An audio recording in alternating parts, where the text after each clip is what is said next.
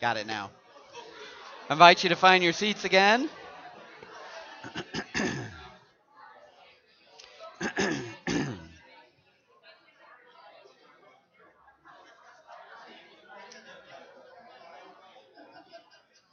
along with uh, along with Emmett and Ian and Levi, we also uh, want to congratulate Faith Pittman and Bella Reagan on their graduation this year.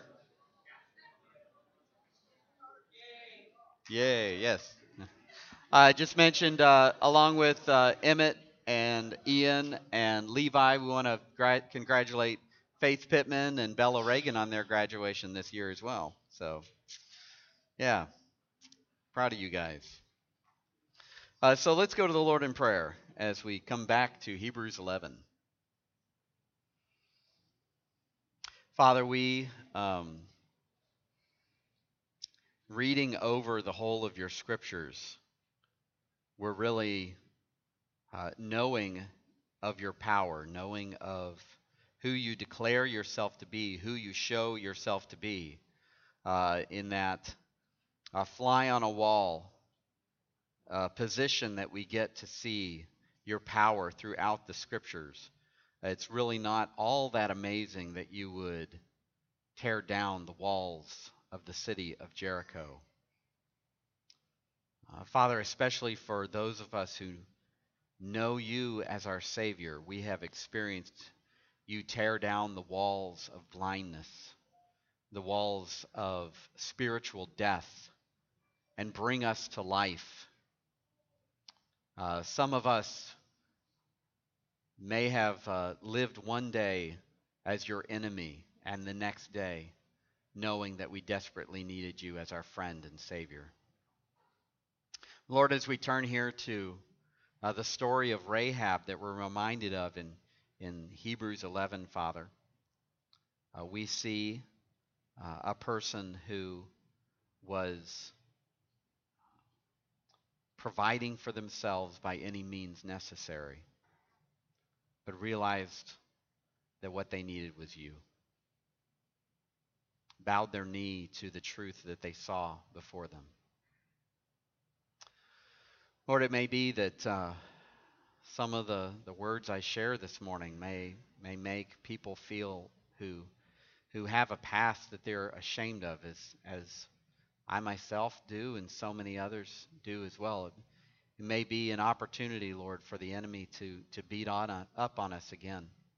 Pray, Lord God, that you would uh, take away that that power Pray, Father, that the, the power of a transformed life, the power of your grace, would overshadow any memories that people have of the past. That, Father, we would be able to see ourselves as new creatures, new creations, just as Rahab became. Father, I pray, Lord, that you would fill me with your spirit, that you would fill this place with your presence, that you would minister to our hearts through your word. And I pray these things in Jesus' name. Amen. Many of us have asked a friend or a family member how in the world they managed to do something.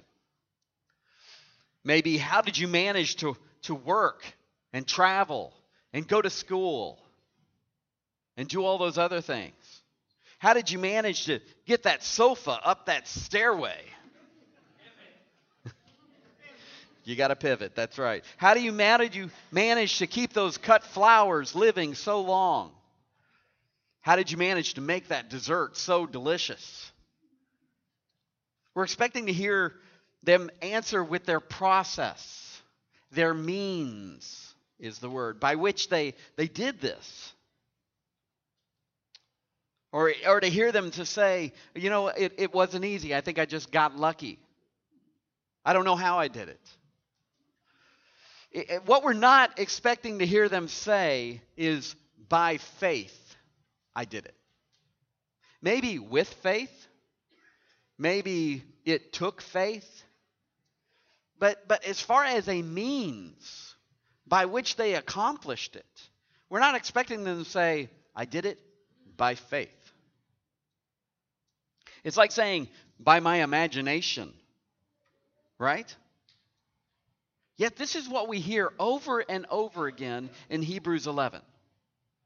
As we looked at last week, by faith, the walls of Jericho fell down after they had been encircled for seven days. And the readers of this letter to the Hebrews, they needed to be reminded over and over again as they thought or looked at the walls of Jerusalem that, that significantly they had been cast out from, or cast out from the temple, or cast out from their families and friends, other ethnic Jews, because they were following Christ. They needed to hear that the Old Testament saints, the saints of old, they aligned themselves with God in the same way that these New Testament believers who had trusted with Christ had done so by faith. By faith. And obviously, by faith means something different to us as followers of Christ. This is because we have faith in the person that He, God, can accomplish what He claims that he can accomplish. And this is different than the, the Oprah theology or the Joel Osteen theology of just visualizing something into existence. That is not what we are talking about here. As we've seen, by faith, Abraham, Sarah, Moses, Joshua, they all believed that God would do as he said he would do. And so they stepped out. They, they did their part, if you will, not by works, but by faith. Which means God did it. And his people simply trusted him to do what he promised he would do. So this morning we're, we're backing up to before Jericho fell. We're moving one verse further in Hebrews 11. I promise next week we'll kind of fast forward a little bit. But we're moving one verse forward in, in Hebrews 11. But, but as far as the timeline of how it took place in the Old Testament, it's actually backing up to before Jericho fell, before Israel crossed the Jordan River into the Promised Land. Joshua, the leader of Israel at this time, had been assured by the Lord that God would give them the land, that He would give it into His hand and into Israel's hand. He told, uh, he's told to only be courageous and be obedient. And so on the other side of the Jordan, before they, they God uh, dammed up the Jordan for them miraculously and they walked across it into the promised land, Joshua starts spying out the land. And so we see in Joshua 2 Verse 1 And Joshua the son of Nun sent two men secretly from Shittim as spies, saying, Go view the land, especially Jericho. And they went and came into the house of a prostitute whose name was Rahab, and lodged there. Rahab's house is most likely an inn or a motel, if you will. It's kind of like the saloon in the show Gunsmoke right? So Rahab was kind of like Miss Kitty. I, am sorry to ruin your childhood memories of the show Gunsmoke, but, but that's the case. She's not the quote unquote more respectable prostitute of the temple, which would have been involved in, in the uh, idol worship, the idolatry in the land of Canaan. She's a run of the mill businesswoman selling what shouldn't be for sale. This morning we learned from a prostitute turned into a follower of God about the alignment of faith. The alignment of faith that must happen. This is a different kind of alignment than maybe the alignment that we're used to in our older age, going to a chiropractor and getting our spines aligned. Or maybe the type of alignment that we're used to as children of getting our spines aligned from the bottom up, or maybe from the top down, getting a flap to the back of the head, getting an alignment of our attitude. This morning, we're talking about an alignment of faith. It's an alignment that changes a person's life because it brings them into relationship with God and it brings their life into full alignment with His purposes for their life, with His purposes for the world, the kingdom of God. It's an alignment of a person to the will and the work of God, and it comes by faith. So we'll read in Hebrews 11, verse 31. By faith, he, Rahab, the prostitute, did not perish with those who were disobedient because she had given a friendly welcome to the spies.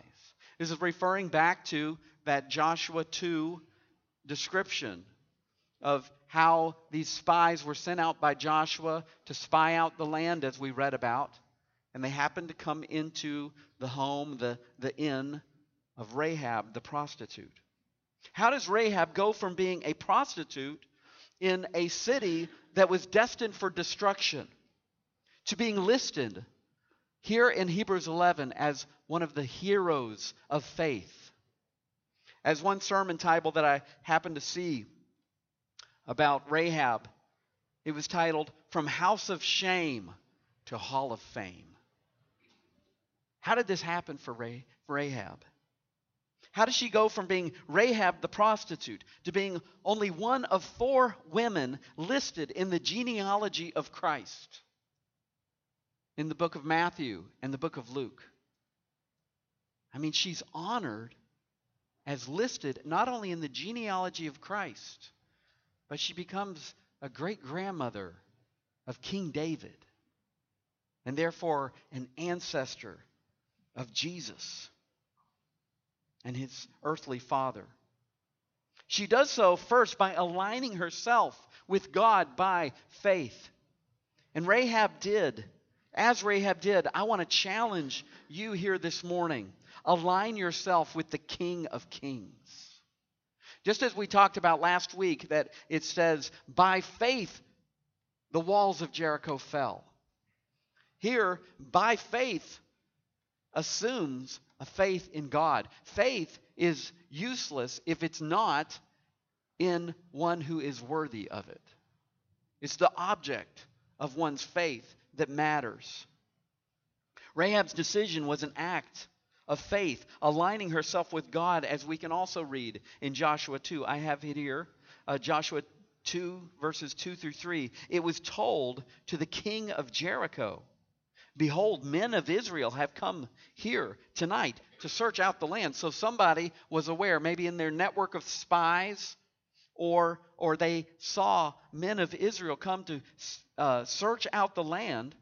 And then says, Then the king of Jericho sent to Rahab, saying, Bring out the men who have come to you, who entered your house, for they have come to search out the land.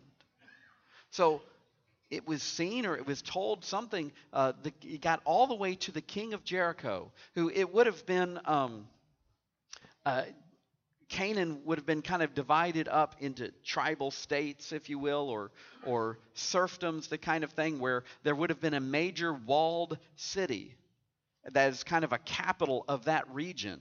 And people that farmed or lived in villages around that huge walled city would be aligned with, they would be uh, allegiant to that king. As Israel uh, uh, formed across the Jordan, and the, the Canaanites and specifically Jericho are sitting there hoping maybe this physical barrier of the Jordan is going to keep them over there. I'll, I'll explain. They were hoping that maybe their God will only work over there. The, the, the people of the region around Jericho would have been filling the city for protection.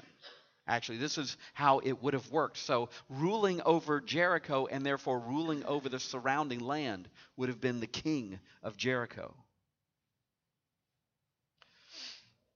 So, we read forward uh, in Joshua 2. But the woman had taken the two men and hidden them. And she said, True, the men came to me, but I did not know that where they were from. And when the gate was and when the gate was about to be closed at dark, the men went out. I do not know where they went, the men went. Pursue them quickly, for you will overtake them. But she had brought them up to the roof and hid them with the stalks of flax, when she had laid that she had laid in, in order on the roof. So the men pursued after them on the way to the Jordan as far as the fords. There's no statement here about Rahab's deception.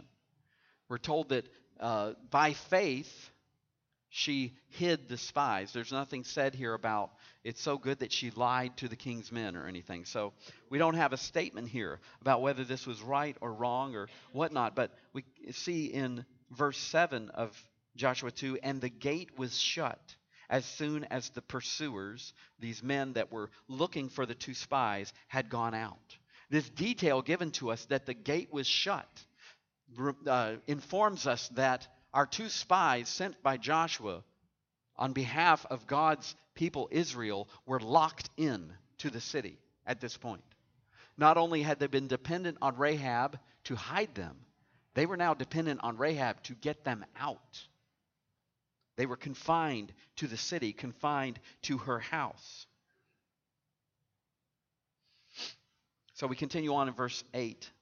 Before the men lay down, she came up to them on the roof and said to the men, I know that the Lord has given you the land, and that the fear of you has fallen upon us, and that all the inhabitants of the land melt away before you. Meaning they're, they're just the, as they battled on their way to the Jordan, no, one, no nation was able to stand up to them. For we have heard how the Lord dried up the water of the Red Sea before you when you came out of Egypt, and what you did to the kings of the Amorites who were beyond the Jordan, to Sihon and Og, or if you want to call him the OG, um, whom you devoted to destruction. And as soon as we heard it, our hearts melted, and there was no spirit left in any man because of you. For the Lord your God, He is God of the heavens above and on the earth beneath. So it's not here that just Rahab is a rebel at heart who wants it just to stick it to the police.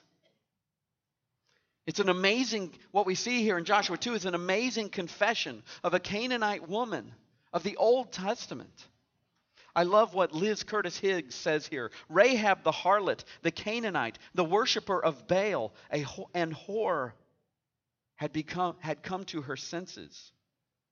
God is God. She'd seen the power of Jehovah, God, at work, accepted the reality of his existence, and confessed with her mouth to these witnesses that the only that the one they called God was God, the Almighty God. End quote.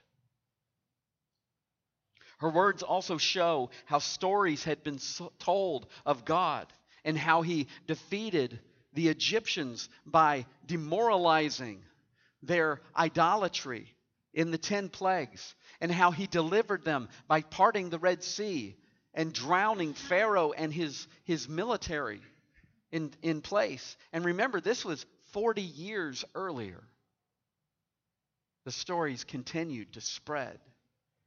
The, the Canaanite people shook in their boots from that time forward of this people of Israel.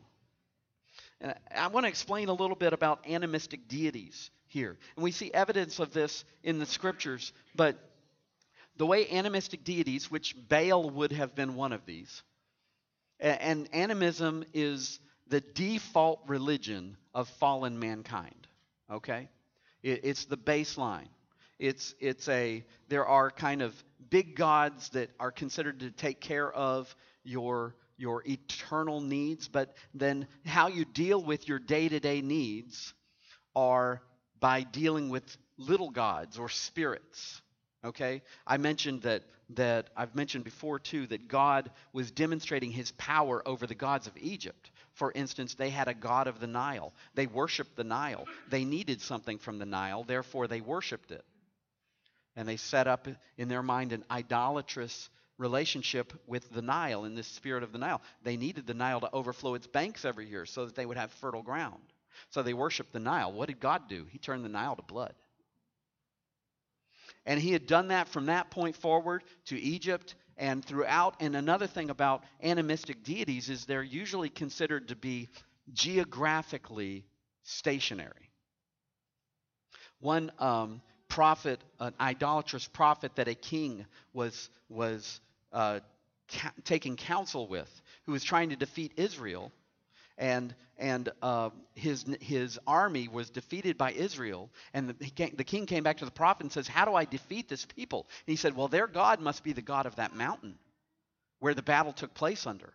Draw them out into the plain, and you'll be able to defeat them there."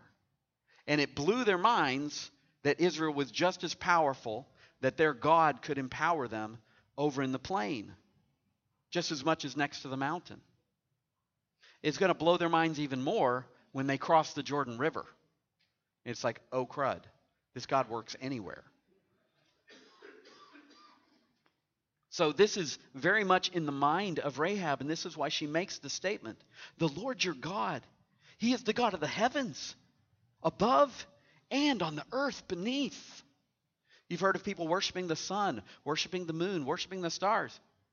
God is the God of the whole earth, the whole universe.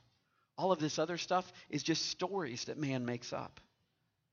Stories by which Satan gets his own worship. Uh, this is made this point is made in Isaiah 54 verse 5. 5. When God says, "The Holy One of Israel is your redeemer, the God of the whole earth he is called." So continuing on in Joshua 2, Rahab makes a deal with God's enemies. In verse 12, now then, please swear to me, she says, by the Lord, that I have dealt, as I have dealt kindly with you, you also will deal, deal kindly with my father's house, and give me a sure sign that you will save alive my father and mother, my brothers and sisters, and all who belong to them, and deliver our lives from death. And the men said to her, Our life for yours, even to death if you do not tell this business of ours. And when the Lord gives us the land, we will deal kindly and faithfully with you.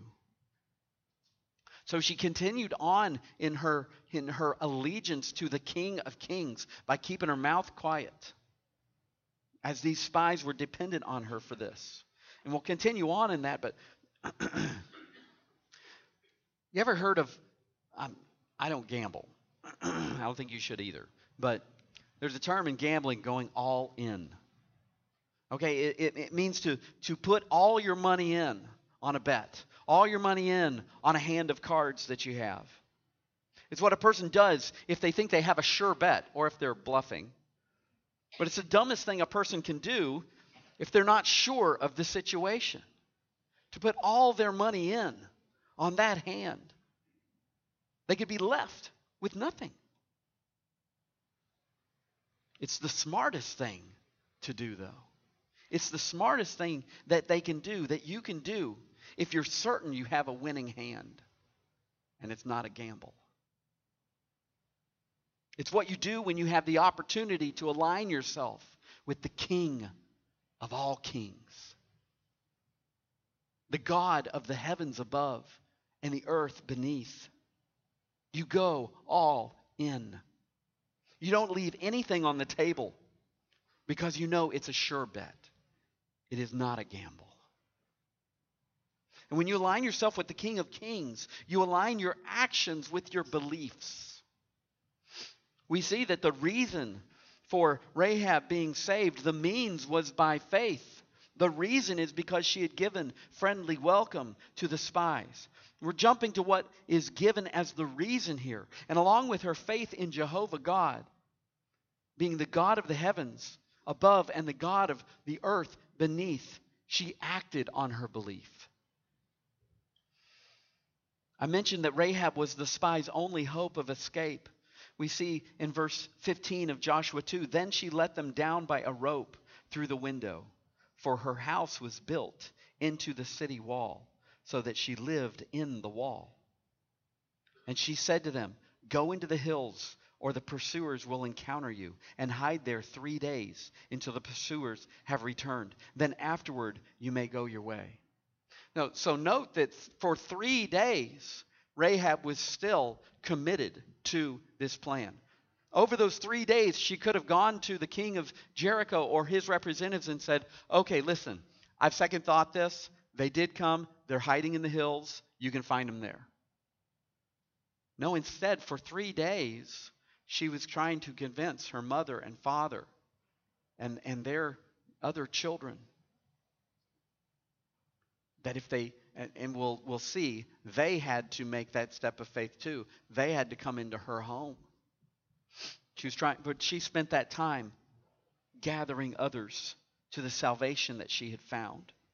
I want to just show you here a picture. We looked at this last week. Uh, the picture on the left is the archaeological digs today of the city of Jericho. Um, the picture on the right is a rendering from the notes and, and sketches from the original archaeological digs in the 1950s and the one that followed up in, the, in 1997. And as we talked about last week, uh, Jericho was a double wall city with, that was built on a huge mound. There's a retaining wall at the base of the mound, and the first wall rested on top of the retaining wall. And the archaeological, sh- the archaeological digs showed that they would find the retaining wall stone, and they found the mud bricks of the wall above it collapsed down on top of it, making a ramp into the city at several points all the way around the city. And, and this uh, picture to the right is a updated um, of that those sketches that were made even as far back as the dig in 1950. You can see here how it was a two-tiered city. Okay, so if you were better off, if you were higher class, guess what? You got to live behind two walls.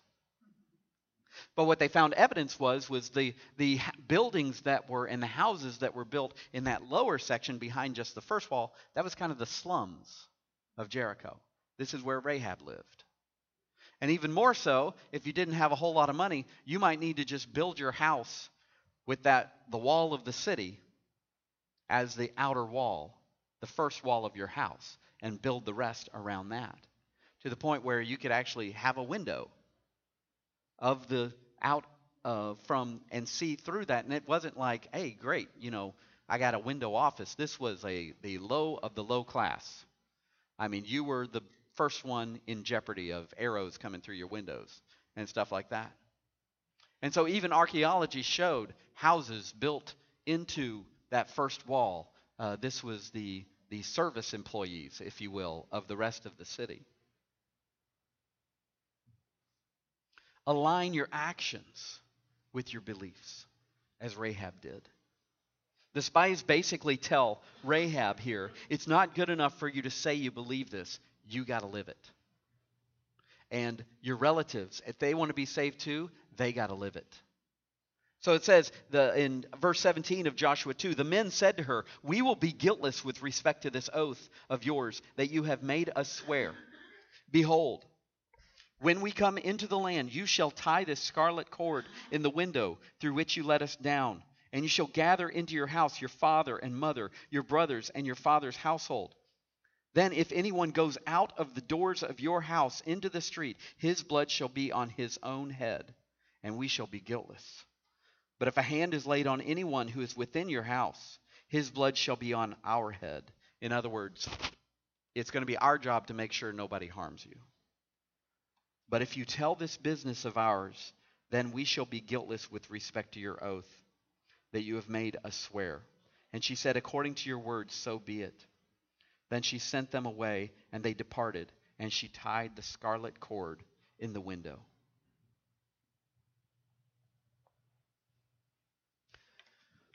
You ever taken your car in for an alignment?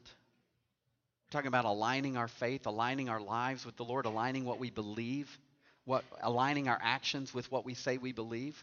So this is kind of a picture of I, I think you can see that pretty well. If your car is out of alignment, if one of your wheels is out of alignment, this is why it is if you're driving down the road and you let go of the steering wheel, what happens? Your car starts veering into either the other lane or veering into the ditch because one of your wheels is out of alignment. Another thing that's going to happen is that tire is going to wear down a lot faster because it's sitting here trying to pull your car over the other direction all that time. Like that tire that wears out. If we don't align our lives with what we believe, eventually our faith just gets weaker and weaker and wears out.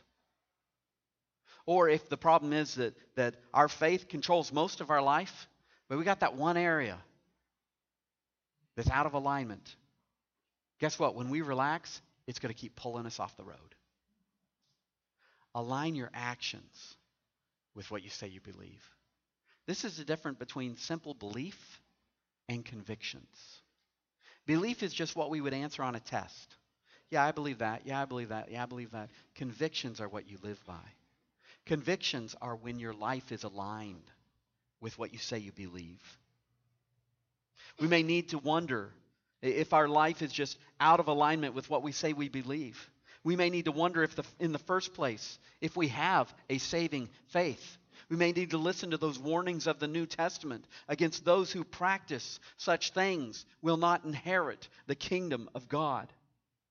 Saving faith is a sustaining, life changing faith. I appreciate, appreciate what one writer says. Rahab knew very little spiritual truth, but she acted on what she did know. And that is why Hebrews 11 tells us by faith, Rahab, pardon me, Rahab was saved. And like Rahab, if we say we believe something, our lives and our decisions should show it.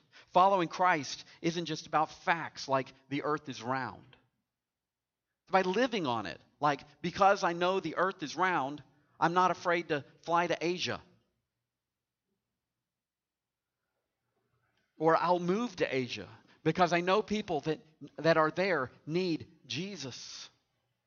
Or I'll walk across the street because I know my neighbor needs Jesus. Or maybe I'll share the gospel with my neighbors because I know that, my neighbor needs Jesus.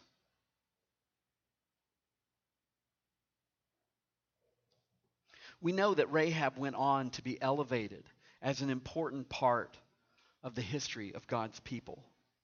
We see that here in, in Hebrews 11. We, we can see it in, Ma- in the uh, genealogies of Matthew and Luke. We can also be certain that she didn't just join Israel and keep her lifestyle. Okay, it's not like they said, we'll let you keep your tent outside of the camp and we'll just kind of let you keep going uh, Israel figured out pretty quickly that's not helpful. That's not good. If you want to do a little study of a place called Baal Peor, uh, you can see that. But we won't, we won't uh, slow down for it here. And lastly, I want to challenge you to align your lifestyle with your Lord. Align your lifestyle with your Lord. Rahab the prostitute did not perish with those who were disobedient. The term perish here, uh, Jesus used this same term when he warned of the default judgment that everyone faces. In that familiar verse, John 3:16, for God so loved the world that he gave his only son that whoever believes in him shall not perish but will have eternal life. It describes the rest of everybody but Rahab and her family as those who were disobedient. Hebrews does. This term for disobedient means an unwillingness or a refusal to comply with the demands of an authority. I like what Dr. Wuest says about this. It speaks of a disbelief manifesting itself in disobedience.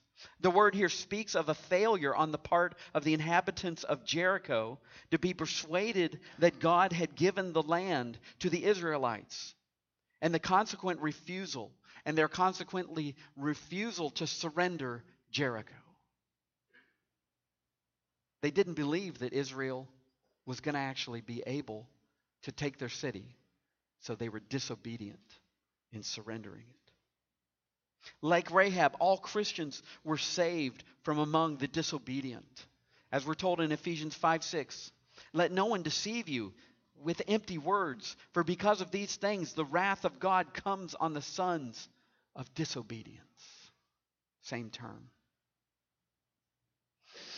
I was uh, directed to uh, a kind of uh, interesting video um, by uh, Breakpoint this week with Dr. John St- Stonestreet. And uh, it was interesting because it's a it, the video is from a group called Lutheran Satire, which I know sounds hilarious. Um, but it was sock puppets. And one sock puppet was representing a worldly view of a specifically a very worldly feminist view, and another sock puppet was, puppet was representing a biblical view.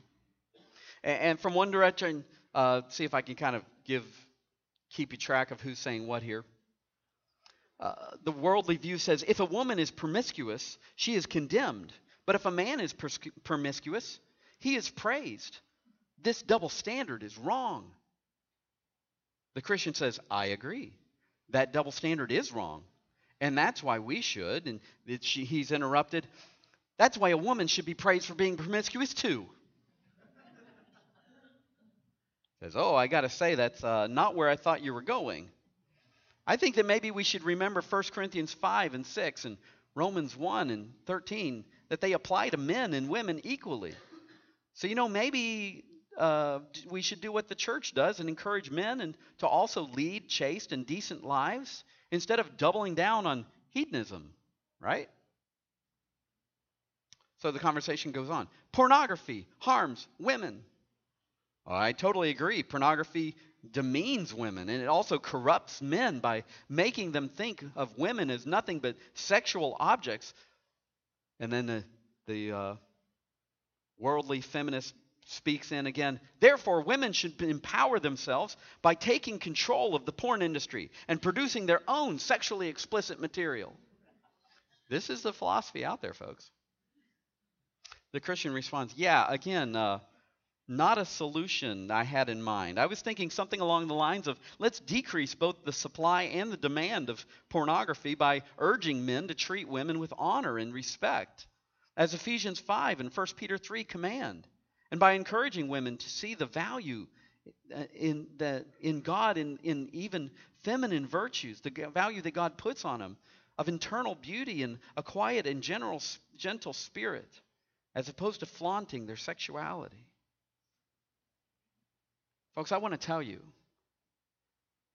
there are some crazy ideas out there that are just doubling down on the abuse of women. And man, I, I want to tell you, what we are seeing today, in my mind, is a replay of the garden where Adam is standing there with Eve. And she's being told, you don't need to listen to what God has to say.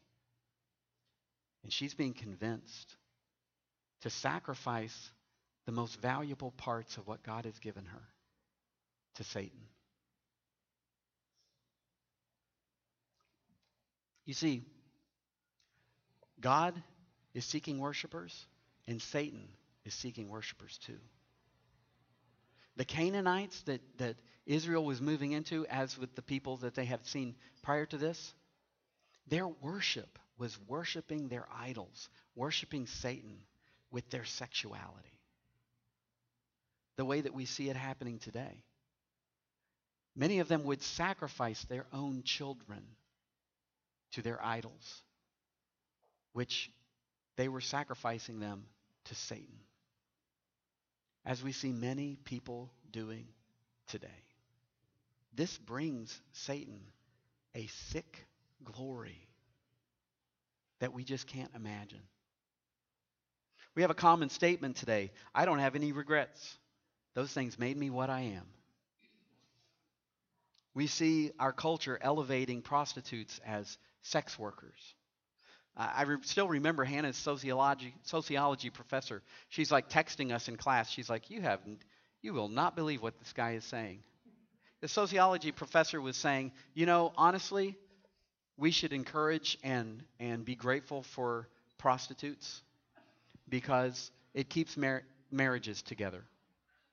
You know, it gives it gives men an outlet uh, that they that with no connections and it's better than them going out and having an affair. Doubling down on evil. Doubling down on glorifying satan by encouraging people to offer up to him in worship their most precious possessions. We hear women being encouraged to shout their abortion. If, if you're, you're probably seeing it on on social media and TikTok where women are basically saying, Yeah, I could have killed my baby, but I chose not to. And then looking at the camera and saying, Yeah, I said it, killed. It's my choice. It is insane. But, men, I want to tell you, we are still standing there with them. And it is us up to us to show leadership. Statistically, women sitting here, some of you even, I mean, statistically, some of you have had abortions. And I want you to know, like Rahab, there is no shame moving forward in obedience, in forgiveness, in redemption. 2 Corinthians 5:17 tells us, "Therefore if anyone is in Christ, he is a new creation, or she is a new creation. The old has passed away; behold, the new has come." I love what one writer says Rahab is remembered not for her har- harlotry, but her, for her bravery, not for loving men, but for trusting God. She was blessed with a useful place in God's kingdom, not because she deserves it, but because God was faithful and extended grace to her. In the same way, we need to get past our past and stop telling ourselves that we don't deserve forgiveness. No one does. It is a gift with our names on the tag. End quote. All of us are called to align our lifestyles with our Lord. Honestly, if your lifestyle isn't aligned with Christ, you need to wonder if He is your Lord. And you need to be concerned that He might say to you one day, Depart from me, I never knew you. This is a good opportunity to just review, real quick, the last statement of our statement of faith. It's a statement on personal holiness. And I hope you hear the grace in this too. I hope you hear the understanding in it. We use this statement uh, not just as an encouragement for us, not just to let people know what we believe here as a body of believers, but we use this statement also for those that are in teaching roles or leading roles. Because this is a statement we want to hold them to, that they agree to. Says, We believe that God's grace, which saves us, is also intended to steadily change us in personal holiness over the course of our lives. We believe that God's principles and clear commandments are meant to be followed literally by Christians. These are best summed up in the commands to love God and love others. We believe that we are called to pursue righteous actions, and it, per, per, I took out the parentheses that kind of list those, and to resist temptation to sin. Recognizing that any specific sin could be a lifelong temptation and a struggle for any of us we believe a lifestyle of intentionally practicing sin is not a condition in which we should live. And we use this sometimes to come along someone who's a teacher at Harvest or a, a leader at Harvest in any fashion or form and say, hey, this, you agreed to this. You agreed that we should not be intentionally living in a lifestyle of sin. Do you need any help in this area? That's what we use it for. To, to be a basis for coaching one another in better following Christ. I just want to close again, and the praise team is going to come up here. I asked Mike if they could sing that second song again this morning. Particularly, I love, to me, it resonates with the story of Rahab and the foundation that we should be living on. She trusted that rather than the quote unquote firm foundation of Jericho. Before I close, I want to read from a quote from Liz Curtis Higgs. If God can turn a harlot into a holy vessel, entrusting her with the very genes that would one day produce the King of Kings, surely those of us with a past can leave our shame in the rubble and walk away, fixing our eyes on the one who washes us white as snow. Let's bow our heads. Father, I pray that none of us would fall into the trap of self righteousness, of thinking that because we believe something or even because we do something or don't do something, that somehow that's why we stand righteous before you. Lord, every single one of us, even if it's even if all we ever did was to steal a piece of gum, it is a sin that would deserve our being cast away from your holy presence for all of eternity. Lord, most of us have done a whole lot more than that in our past lives and even struggle with worse today. Lord, we are grateful for your grace. We are grateful that you are our King. And Lord, we want to align our lives with you. We want to build our lives on your firm foundation, not what the world suggests that we build it on. And we thank you, Lord God, that you are ready to help us do so. And Lord, I pray these things in Jesus' name. Amen.